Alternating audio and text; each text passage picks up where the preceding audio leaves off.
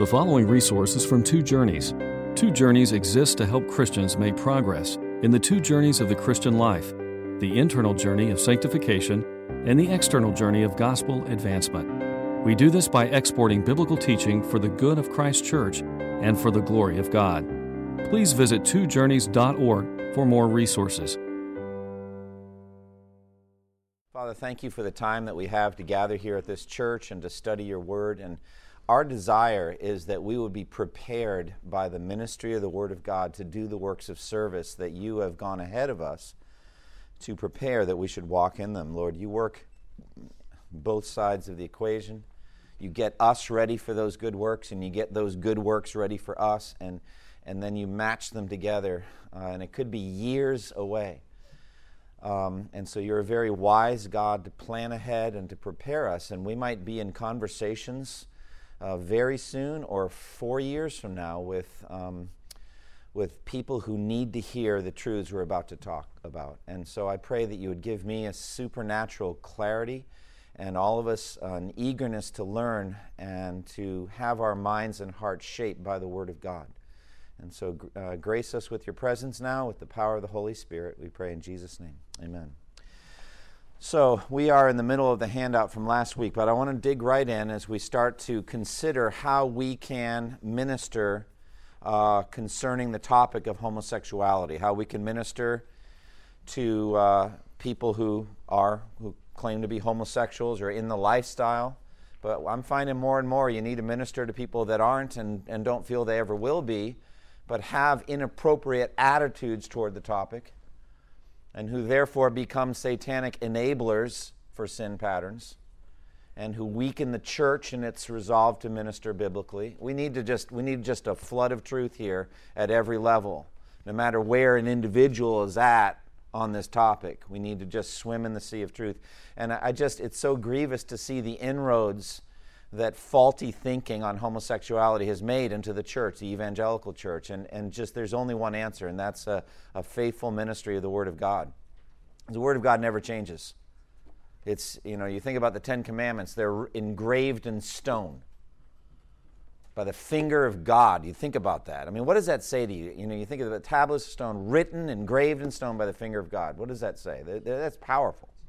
It's unchanging and it's coming from God. Moses didn't come up with the, the, Ten Commandments, he carried them back down. But it was God that said them to his people, and they're timeless. It doesn't really matter what happens to the stone tablets.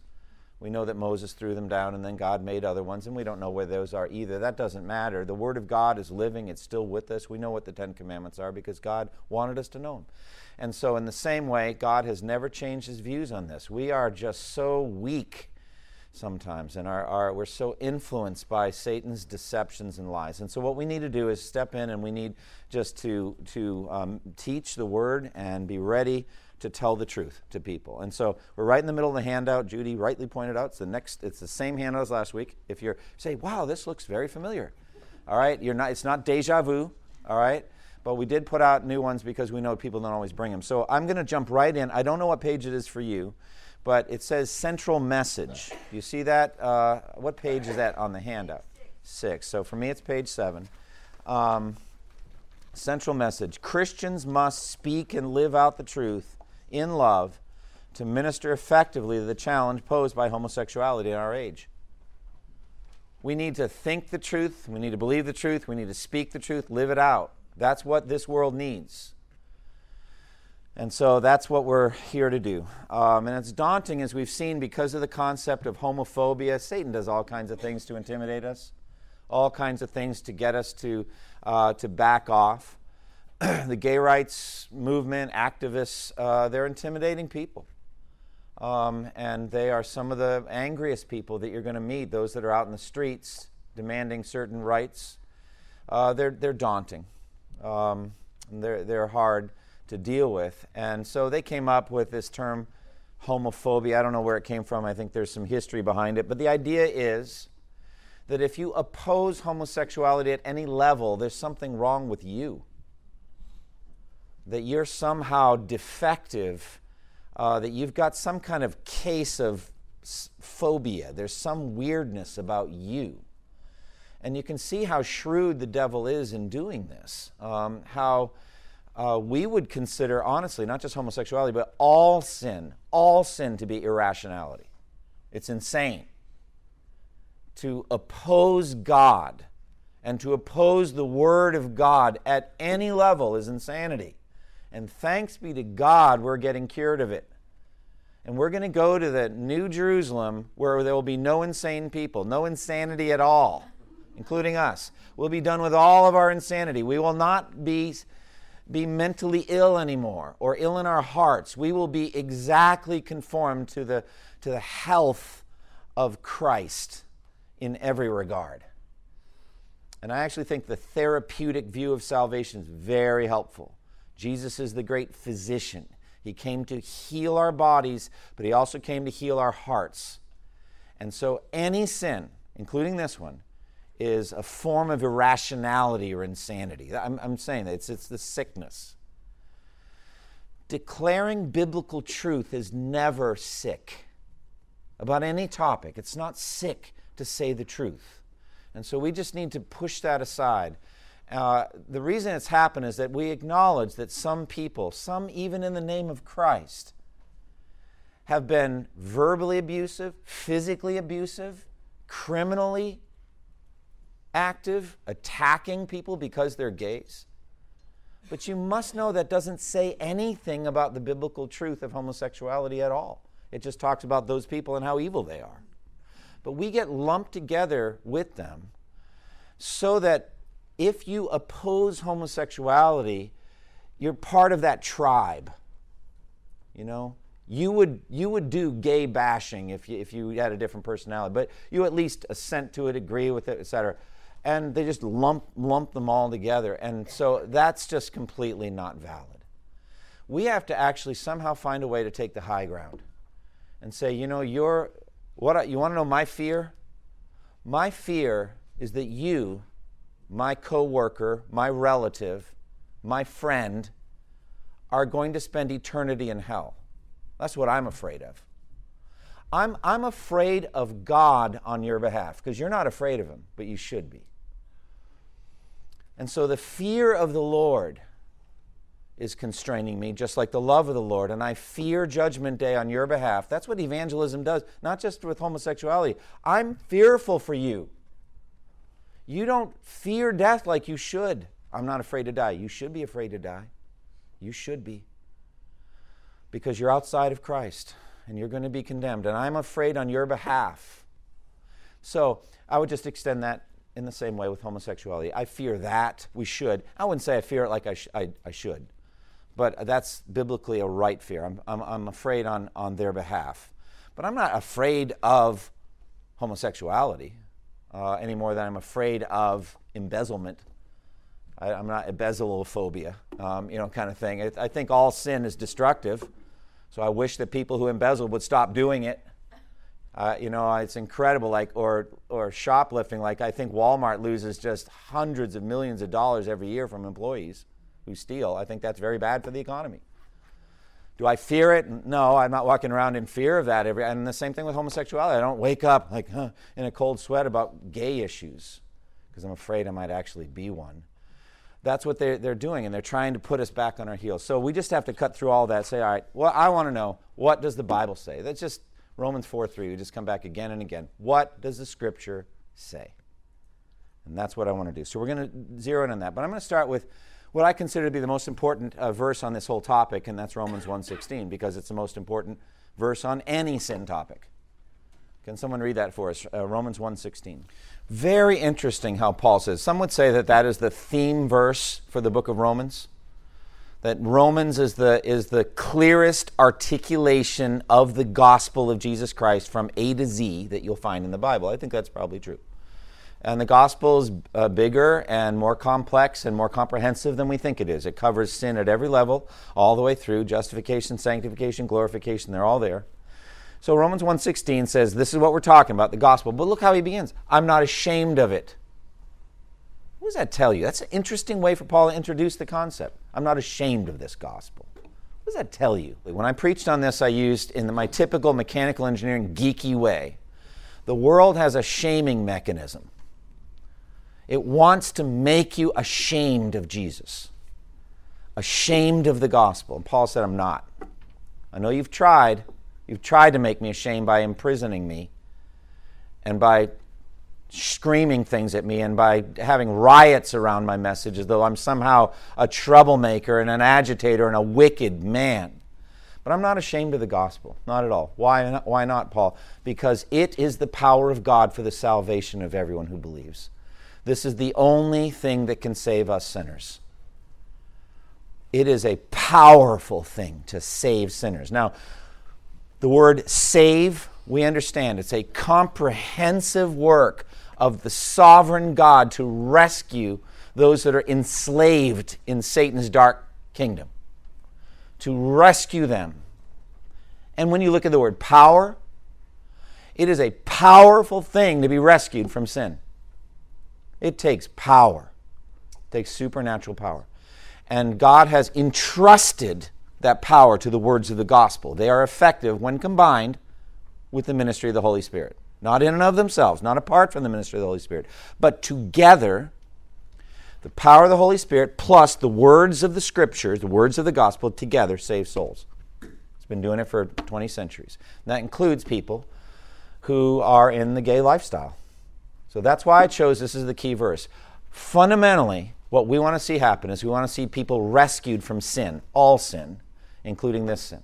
And this gospel is the only thing that can do it. And not only that, the gospel does do it, will do it. And so we are excited about that. We are encouraged. Secondly, I'd like to commend 1 Peter 3 15 and 16. Someone read that for us, if you would. Thank you so much. Why would I say that this is a very important verse for us?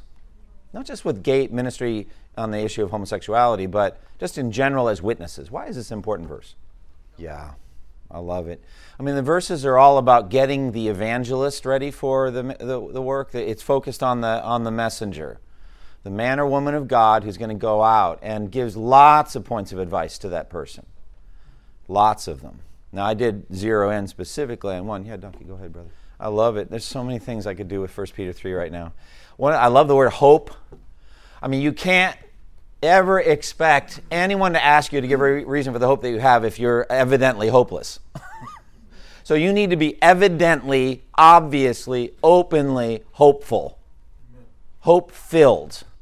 What does that mean? The future is bright. That's what I think. When I think of based on the promises of God, my future is bright. That's what biblical hope is. I am excited to go into the future. I'm not afraid of death. I'm not afraid of the rest of my life. I want to live the rest of my life and I want it to be as long as God wants it to be because then I can do the work of God in this world that I can't do in heaven. Time for that will be done in heaven, but I can work now. I can suffer now for Christ. I can do some things now. They're hard things, but I want to do them. But I'd rather be in heaven and this is Philippians 1. I just, to live as Christ, to die as gain. I want to be like that, but I want to just be so filled with excitement about life and no fear of death, but excitement about eternal life. And then people are going to be like, I'm not like you. I'm not filled with hope. Give me a reason. I could just keep going 1 Peter 3 here for a while. Let me make the point, though, why I brought it in here.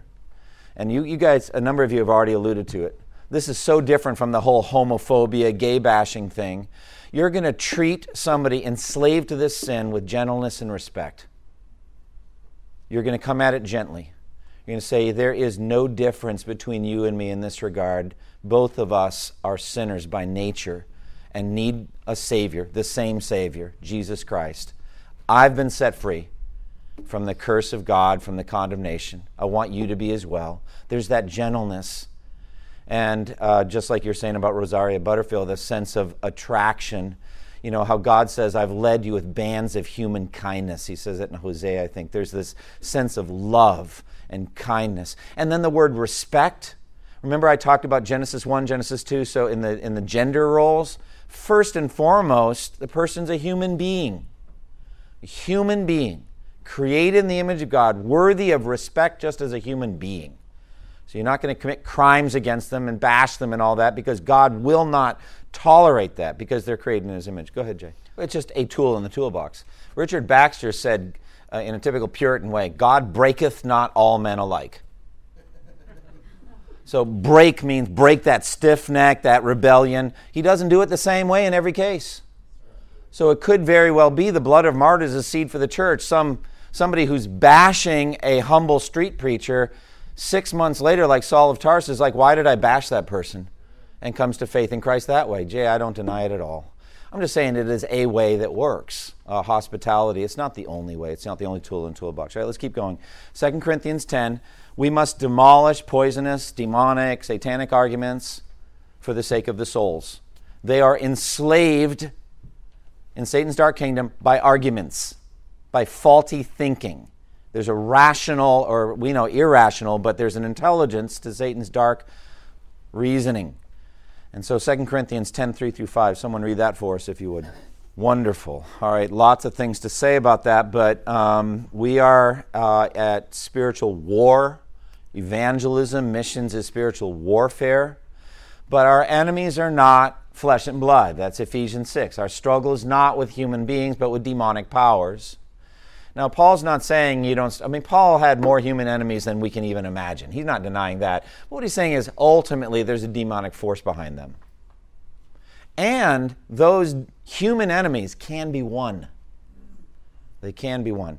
Here's, he's making a similar kind of argument. He said, What we're looking for, we're not trying to demolish people, we're trying to demolish arguments. And by arguments, he doesn't mean arguing like remember there, there's a difference between having an argument and making an argument.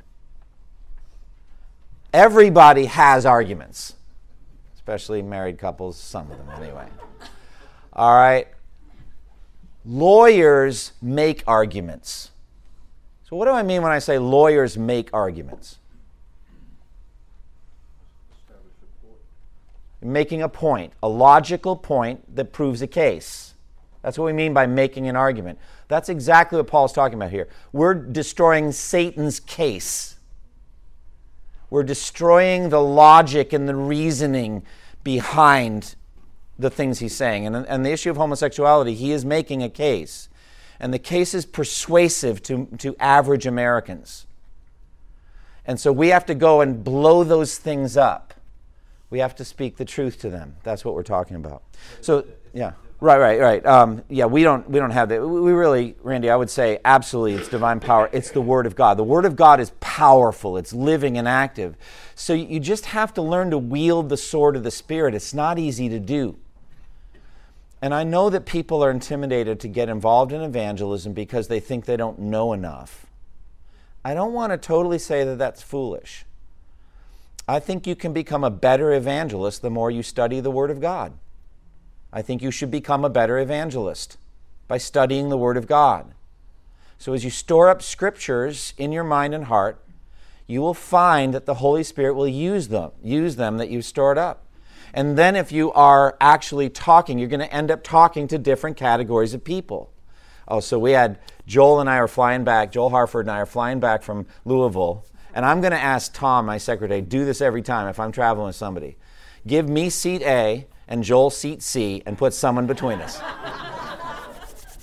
we had two different people. We had connecting flights We had seat B, flight one, and seat B, flight two. Two different situations, two different people. I'm like, Joel, let's not kill this guy. Like he went off to the, you know, the restroom. was like, I think we're about done. just give him a break. Let him read his magazine, you know, because we were like tag teaming. But, um, but anyway, just, just they were just different in different places. I've spoken to ardent Muslims, I've spoken to scientific, materialistic atheists that work for pharmaceutical companies. I've spoke to nominal Baptists that haven't been to church in a year. I mean, it's just who knows who you're going to talk to. But if you should be talking to a lesbian uh, or talking to a, a gay rights activist, you're just going to need a different set of tools. It's not the same in every case. And so if you're going to demolish the arguments, you've got to get ready to do it. That's part of the reason for this class.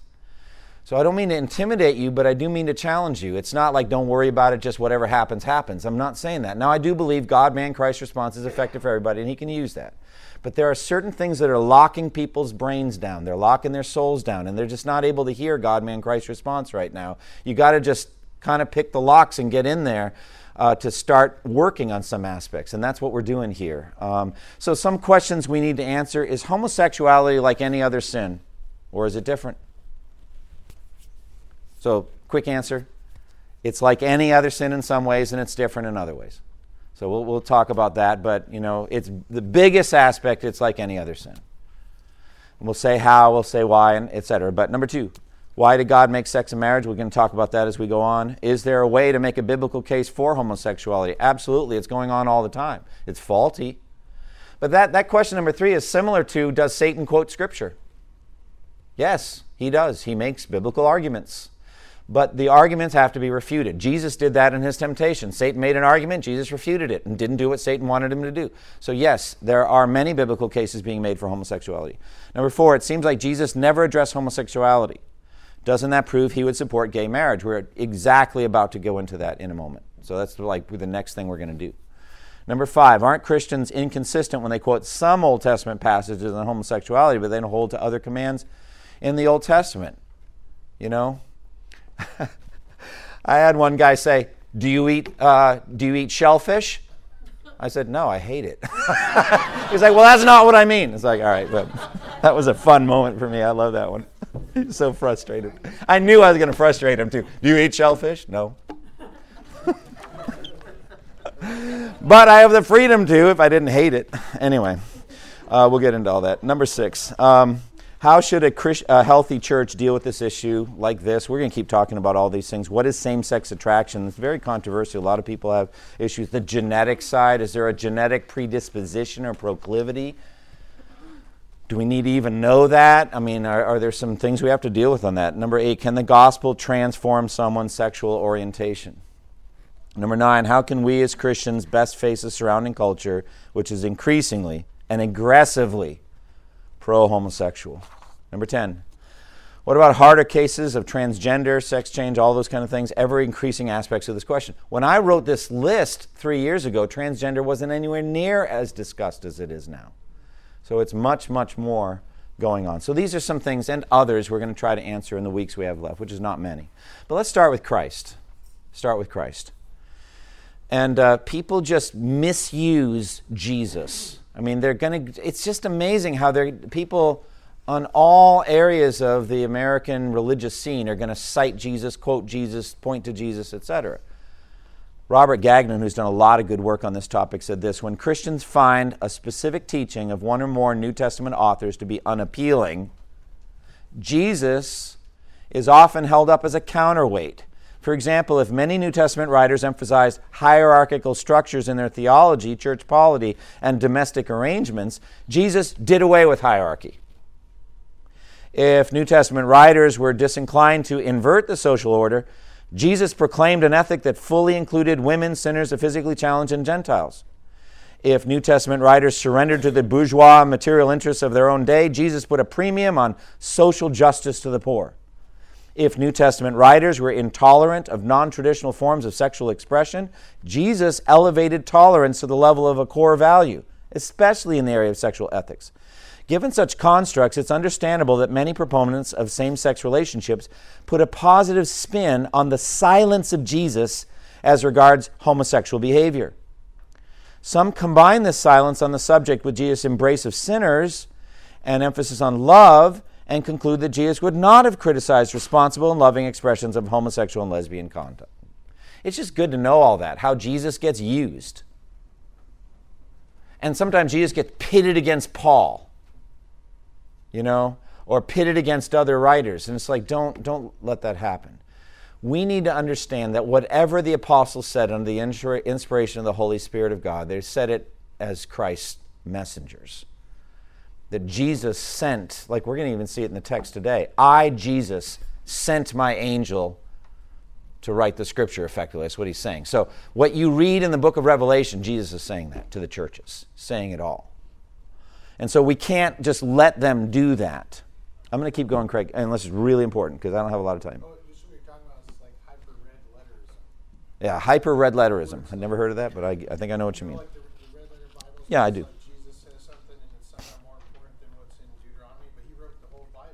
Right. Yeah, absolutely. I mean, just think of the phrase in Romans 8 the Spirit of Christ. The Spirit of Christ was in the prophets, Spirit of Christ was in the apostles. You don't want to pit the red letters against the black letters. All right, so let's just keep going. Simple assertion Jesus never directly addressed homosexuality. That's true, But what should we make of that? Should we assume, given the overwhelming evidence of clear opposition to homosexuality in Jesus or in Jewish society in Jesus' day, that silence meant that Jesus would have overturned all those convictions? I think that's pretty faulty. It's not like, you know, first century Judaism was like 21st century Berkeley, California. I mean, we should not imagine that or some other liberal spot. It's not like there was a massive pro gay movement going on in downtown Jerusalem in the days of the Apostle Paul. So we would not think, we, it's like it's wrong to take our situation and put it back then. There's some key factors here. Number one, understood in the context of first century Judaism, it is very unlikely that Jesus would have adopted a fundamentally different stance on same sex intercourse, especially given uh, Jesus' basic approach to Mosaic law. So, I mean, if we're just going to argue from silence, we need to do that both sides. It is an argument because we don't have anything either way. So I think the preponderance of evidence would have been on the opposite side, honestly. Secondly, Jesus' appeal to Genesis 127 and 224, which we're about to get to in just a moment, in his teaching on divorce confirms his embrace of an exclusively heterosexual model of monogamy. And we're going to see that in Matthew 19 in just a moment. Three, Jesus' position on other matters having uh, to do with sexual ethics were generally more, not less rigorous than those of his surrounding culture. You have heard that it was said, You shall not commit adultery. But I tell you, men, if you're even looking at a woman lustfully, you've committed adultery in your heart. Which, by the way, is exactly the same ethic of the 10th commandment anyway. Com- uh, co- uh, pro- prohibition against coveting is a matter of the heart. And Jesus just took that and extended it to sexual ethics, saying, God is looking at your heart. So the point of number three that's being made here is Jesus wasn't a liberalizing force on sexual ethics, not at all. He was wanting purity straight through, holiness. Number four, the ways in which Jesus integrated demands for mercy and righteous conduct in his teaching and ministry do not lend support for the view that Jesus might have taken a positive or neutral approach to same sex intercourse. He's not loosening things up. I mean, in Matthew chapter 5, he says, Anyone who practices and teaches these commands will be called great in the kingdom of heaven. But whoever looses even a single one of these commands will be called least in the kingdom of heaven. So he's not like come to make everything loose and, and free flowing. Not at all. He came to fulfill the law which flowed from the heart of God. Now, I know that, that we've got to do some work on the law. I understand there are dietary regulations, there's commandments on circumcision, there's requirements for the Jews to make three times a year a pilgrimage to Jerusalem. I understand all that. You need to face all that. Uh, but we Christians are used to dealing with those questions. Maybe we, we haven't sharpened the arguments, but we know that there are Old Testament regulations that we don't need to keep.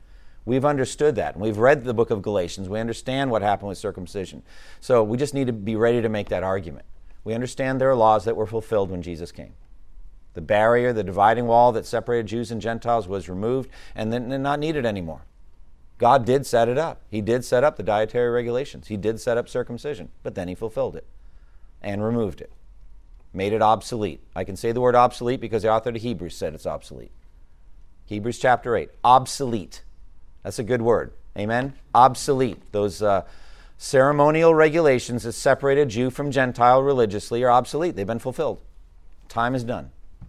All right, we'll get into all that. And let's dig in now to Matthew 19. This is actually where I always begin my premarital counseling. So they, you know, we get to know each other, and then we go to the teaching on divorce. so gloomy. I thought we were going to be positive here and all that. But the funny thing is, it is a question about divorce, but it's a teaching about marriage. That's really what it is. He answers the question about divorce by teaching positively about marriage. And in his teaching positively on marriage, we have themes that are going to be relevant for homosexuality. Though he does not directly talk about homosexuality, what he lays down from Genesis uh, 1 and 2 is vital. All right, let me read it. Some Pharisees came to him to test him. They asked, Is it lawful for a man to divorce his wife for any and every reason? Haven't you read, he replied, that at the beginning the Creator made them male and female and said, For this reason a man will leave his father and mother and be united to his wife, and the two will become one flesh. So they are no longer two but one. Therefore, What God has joined together, let man not separate. Why then, they asked, did Moses command that a man give his wife a certificate of divorce and send her away? Jesus replied, Moses permitted you to divorce your wives because your hearts were hard, but it was not this way from the beginning. I tell you that I tell you that anyone who divorces his wife except for marital unfaithfulness and marries another woman commits adultery. All right, so there's a lot of things we could say here. First, I want to make uh, I just want to make a statement about Scripture. Is a very important statement that I want to make about Scripture. It's something that you probably would not notice in 50 readings of this, but that's where skillful theologians come along to show us some things that, that are helpful. All right? Jesus' view of Scripture is foundational here. I mean, Jesus is quoting Scripture all the time. Now, here he's quoting Genesis 1 and Genesis 2. All right? Look what he says in verse 4. By the way, they come to ask a question about divorce. What is his procedure? He takes them to Scripture. Haven't you read? He does this a lot. So it's right for me in premarital counseling to take the couple to Scripture. And uh, not just any Scripture, but haven't you read that at the beginning? So we'll go to the beginning of Scripture. We'll go to the beginning of the human race, the account in Genesis. So, what Jesus is thinking here is that how God set it up at the beginning is normative. Doesn't matter what the Supreme Court decides, 5 to 4. Doesn't make a difference if they decided it 9 to 0. What God set up in the beginning is relevant for the rest of human history. That's just an important thing to know, but that's not even my point right now. Haven't you read? Read means in Scripture, like on the scroll, that at the beginning, the Creator, number one, like one with a circle around it, made them male and female. And number two, and said. That's very interesting. So the Creator does two things He makes them and talks about them. You see that? He makes them and talks about them. And said, For this reason a man will leave his father and mother and be united to his wife, and the two will become one flesh. Where is that? That's Genesis 2.24. Now let's go right to what Craig was talking about before, the red letter edition. I actually have a red letter Old Testament. Very few of you have a red letter Old Testament. All right, so by the same mentality of those that like to put Jesus' words in red, what words would you put in red in the Old Testament?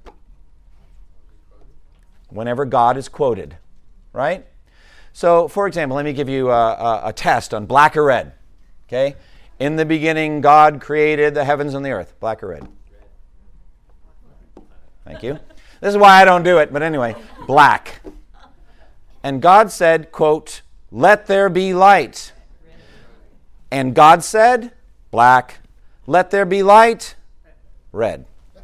Okay? See what I'm you see what I'm getting at? It's not good for the man to be alone. I will make a helper suitable for him. Red, thank you. We're getting it. We're, we're coming along. All right? And God put the man in the garden to serve it and take care of it. Black, good. All right, does anyone have a paper Bible? Do we even have them anymore? Did anyone bring a paper Bible? All right, Craig's got one. All right. I want you to look up sword drill. I want you to look up Genesis 2:24. And tell me black or red. Read it first. All right. Well, here, here's what happens. Let me just kind of run up to it.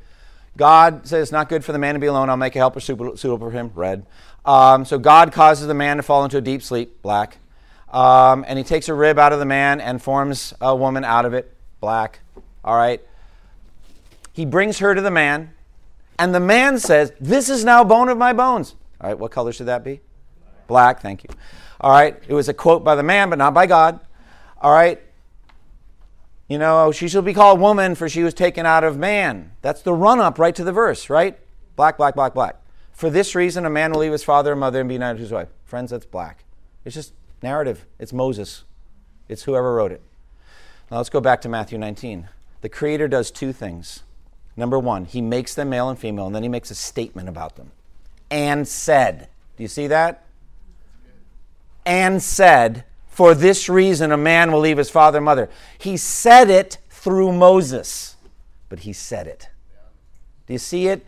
Every word of the Bible is the Creator's statement.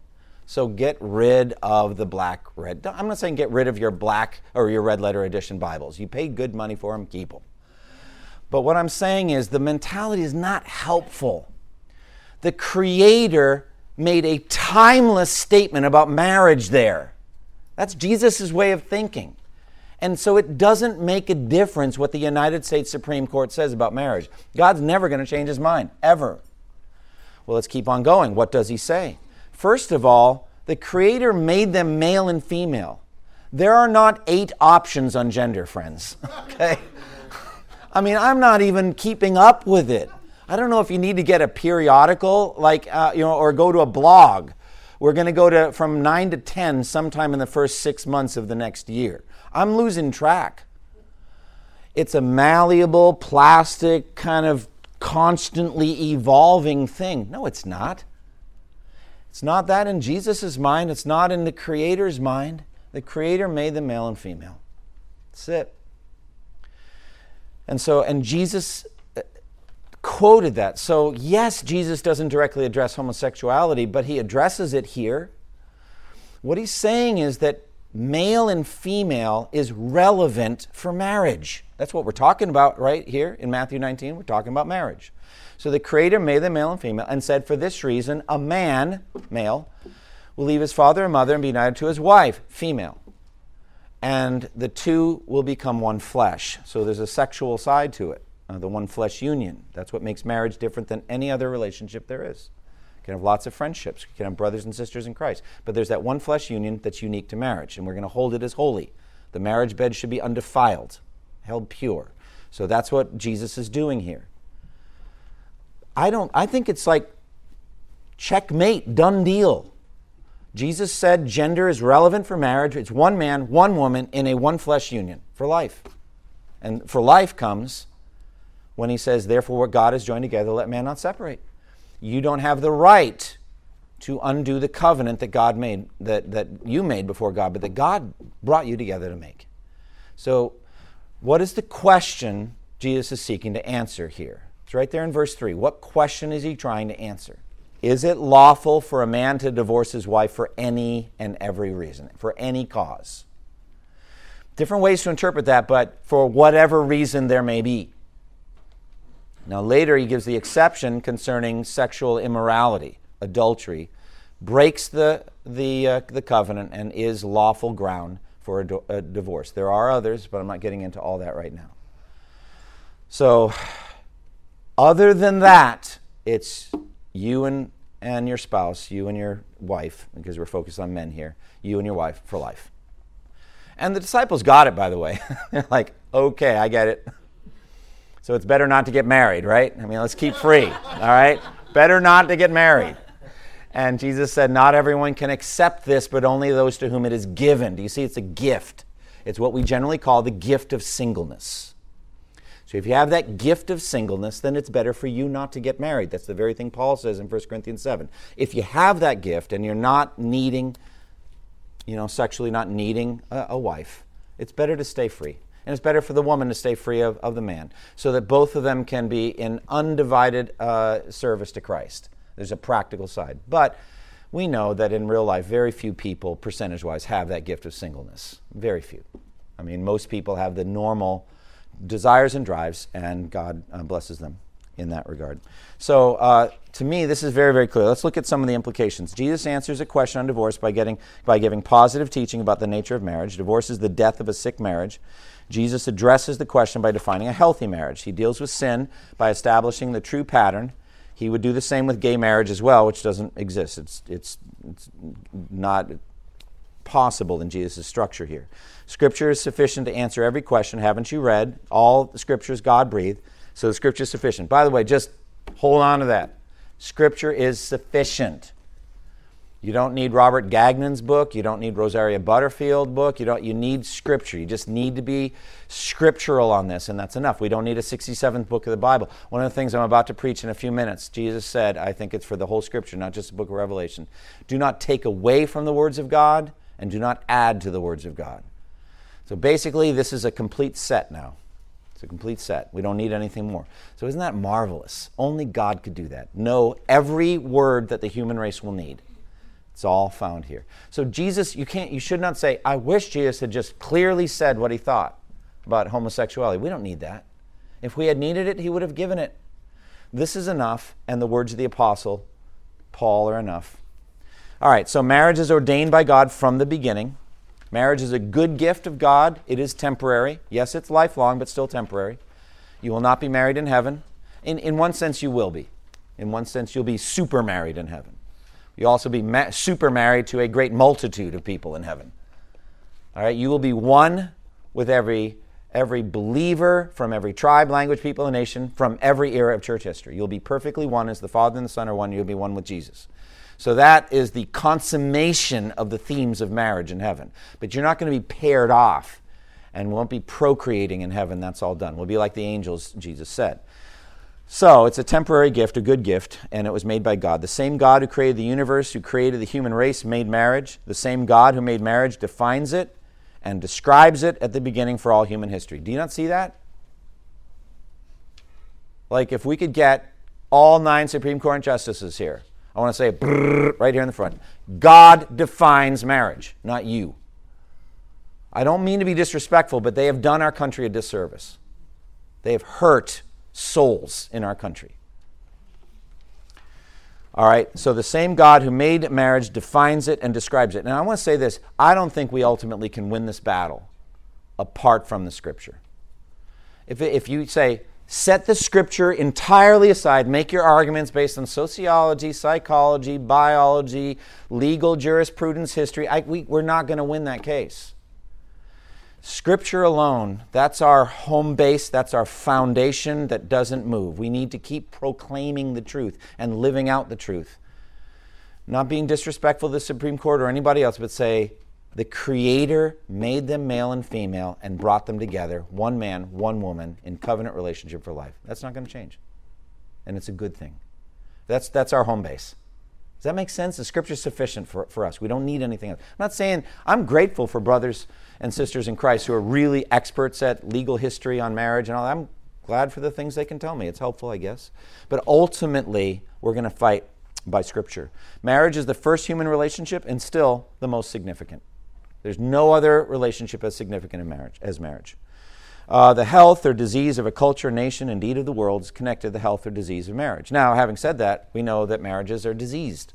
Every marriage, even the best marriage, even the best marriage between a godly man and godly woman is still sick at some level compared to the heavenly purity and perfection, compared to the unity of the Father and the Son.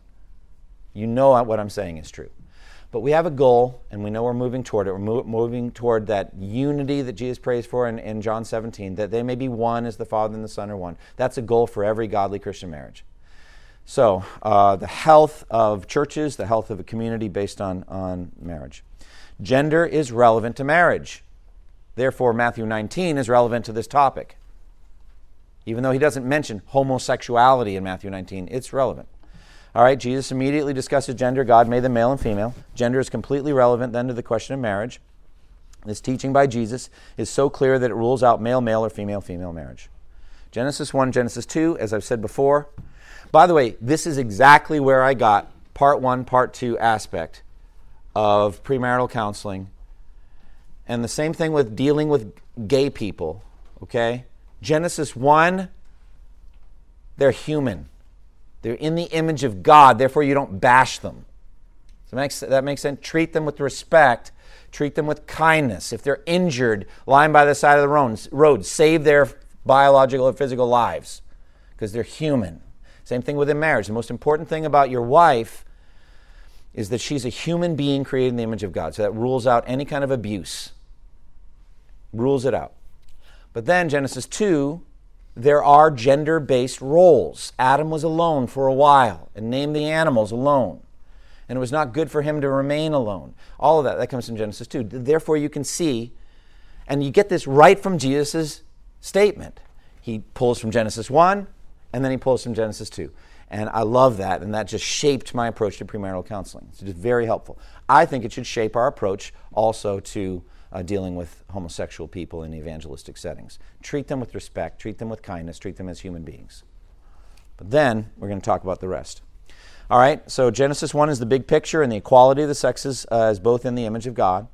But then Genesis 2 is the detail of marriage, how a husband and wife should relate. And it is a detail. Still, it's true even for married couples. The most important thing about you is not that you're a husband or that you're a wife. Most important thing about women, even on Mother's Day, is not that they're mothers. All right? That really guards your heart against oh, excessive grief at the loss of a godly spouse. If you're a widow, your life hasn't ended because your husband's in heaven now. You, are, you have a, a valuable, important life for the rest of your life, whatever God wants to do. You're a valuable person, even now as a single person. You know what I'm saying. There's a comfort in that in knowing that the most important thing about you is not that you're married or that you're a mother or a father. So it's a detail, important, but still. All right, so the timeless command, uh, Genesis 2.24. For this reason, a man will leave his father and mother and be united to his wife, and they'll become one flesh. By the way, I was just thinking about this verse in reference to Samson. All right, Samson's a strange dude. Judges is a strange book. And do you remember when he got married? Samson got married, and he posed a riddle, remember? And they're trying to solve the riddle. And his wife's begging him to tell what the answer to the riddle is. And do you remember what his answer is? I haven't told my parents. Why should I tell you? Now just think that through with me. Okay? What's wrong with that statement? Look at Genesis 2:24. For this reason a man will leave his father and mother and be united to his wife. Is there a problem? Like what's the what's the logic of I haven't even told my parents, why should I tell you? What are your thoughts on that? This is a total aside here. I shouldn't be doing this right now, but What's, Jeff, what's the problem with that? Yeah, I'm like, Samson, Samson. I mean, he's just an interesting guy. I don't know what to make of him. Let's move on from Samson. Not a paragon of virtue in the area of marriage. Um, Marriage is the two becoming one flesh. Jesus says it twice. So they are no longer two, but one. I can just tell you right now the mystery of the Trinity is the unity part. Not the threeness, but the oneness. That's the, the part we really don't understand. That's the part where our circuit breakers just trip. Where how is it we don't worship three gods? Well, we don't. We are taught, Hear, O Israel, the Lord our God, the Lord is one in three persons. It's something we have a real hard time understanding. But the more you ponder that and understand, like Philippians 2, that you be perfectly united in mind and thought, that, that you would be united in, in all of your intentions and, and all that, that heads toward understanding the unity of the Trinity. And yet you've got the separate uh, persons in some way, if you can even use the word separate. And if you meditate on that, then you can see what a healthy marriage looks like. It's like, oh Lord, would you make me and my wife, me and my husband, you know, my spouse, would you make us as one as the Father and the Son are one? Help us to just think alike, love alike, have the same purpose in everything. That's just a beautiful picture of unity in marriage. That's a good goal for a Christian marriage. So, one, but then the word flesh shows, as I mentioned a few minutes ago, just the uniqueness of marriage being that uh, bonding of, of bodies, the flesh. By the way, Paul quotes that in reference to why you shouldn't go to a prostitute, a temple prostitute, because if you are united with her sexually, you become one flesh with her. It's just it's a mind blower. He actually reaches for Genesis 2:24 in reference to a casual visit to a temple prostitute. It wasn't casual. There's nothing casual about it at all. You became one flesh with her. It, to some degree, it's like you married that woman. And now you're ripped apart. I mean, just the whole thing's corrupt. He's making that argument in 1 Corinthians 6 for sexual purity.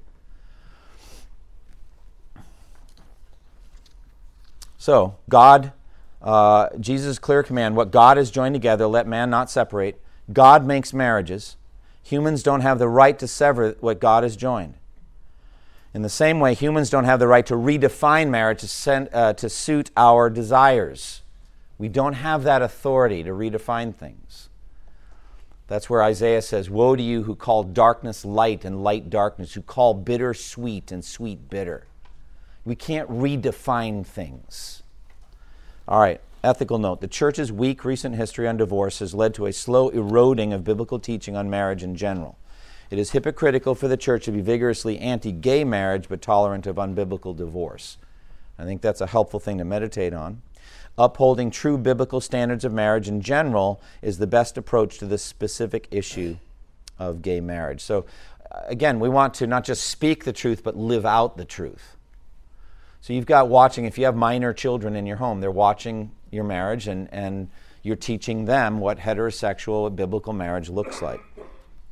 Jesus' general teaching on sexual immorality. Says, I tell you that anyone who divorces a wife except for marital unfaithfulness and marries another woman commits adultery. And then in Matthew 15, 18 through 20, the things that come out of the mouth come from the heart, and these make a man unclean. For out of the heart comes uh, evil thoughts, murder, adultery, sexual immorality, theft, false testimony, slander. These are what make a man unclean. But eating with unwashed hands does not make him unclean. So, sexual immorality, all this comes from the heart. Homosexuality is a heart issue. And so, we want to see how God can heal and transform the heart. So, I'm going to stop here. Uh, the next topic is. Uh, Old Testament teaching on homosexuality. There's a lot for us to cover on that. What I want to do now is just open it up to questions, comments, anything. I mean, we've just swum in the sea of Matthew 19, Jesus' view on marriage and all that. Not just so that we can address homosexuality, but so you guys can go home and have a healthy marriage. So, any comments or questions you may have about this? I understand. I think that's hard. I would say categorically the hardest people to reach on planet Earth are unregenerate church members People have been coming for decades hearing the gospel, but they're unregenerate. What, what can you say to them? So, Kim, what I'd want to know is is this person who's claiming to be a Christian, are they really born again? If they're really born again, there's a hope that they might be persuaded by biblical truth. And that the Holy Spirit within them, they have an anointing, it says. If they're really born again, they have an anointing and they know the truth. It could be they've just never been taught the truth clearly from the Bible. So that's what this BFL is, is for. So if they're regenerate, one of the key proofs for them will be they will rise up and embrace biblical truth. They'll not fight it, they'll actually embrace it. Let's say, you know, I'd, I'd not thought about it from that perspective. I think that's helpful. And you'll see a melting or a yielding. But if instead they, they're stubborn and they fight, there is such a thing as an unregenerate church member or a false professor of Christianity. And I think they're starting to prove it when you show clear verses on homosexuality from Romans chapter 1, and Paul's very clear about it, we're going to get there, but he's, he's not leaving to your imagination what he's talking about, both from the male side and the female side. It's right there. And you show it to them, and they're like, well, I don't believe that. I don't agree with that. It's like, well, I think to some degree, maybe not ultimately, but to some degree, they've just passed judgment on themselves. And I'm saying they're categorically going to be some of the hardest people you'll ever try to persuade. I don't know what you should keep doing. You've shown them Romans, they're not interested, they're not melted by. So, Lord, thank you for uh, this time to talk together. Thank you for the, the topic. I just pray, uh, give us courage, uh, Lord, to speak the truth in love. Help us to fear on behalf of other people who are not fearing for their souls. And not just in homosexuality, help us to fear for lost people who are under the wrath of God. John 3:36. They're continuing every day under the wrath of God. Help us to fear on their behalf and bring them by the power of the Holy Spirit into a healthy fear. As it says, "Twas grace that taught my heart to fear, and grace my fears relieved." I pray that, that we would be instruments in that. And now as we go to corporate worship, fill us with your Holy Spirit to be able to, to bring a, a sacrifice of praise worthy of you. In Jesus' name. Amen. Thank you for listening to this resource from twojourneys.org. Feel free to use and share this content to spread the knowledge of God and build His kingdom. Only we ask that you do so for non commercial purposes and in accordance with the copyright policy found at twojourneys.org. Two Journeys exists to help Christians make progress in the two journeys of the Christian life the internal journey of sanctification and the external journey of gospel advancement. We do this by exporting biblical teaching for the good of Christ's church and for the glory of God.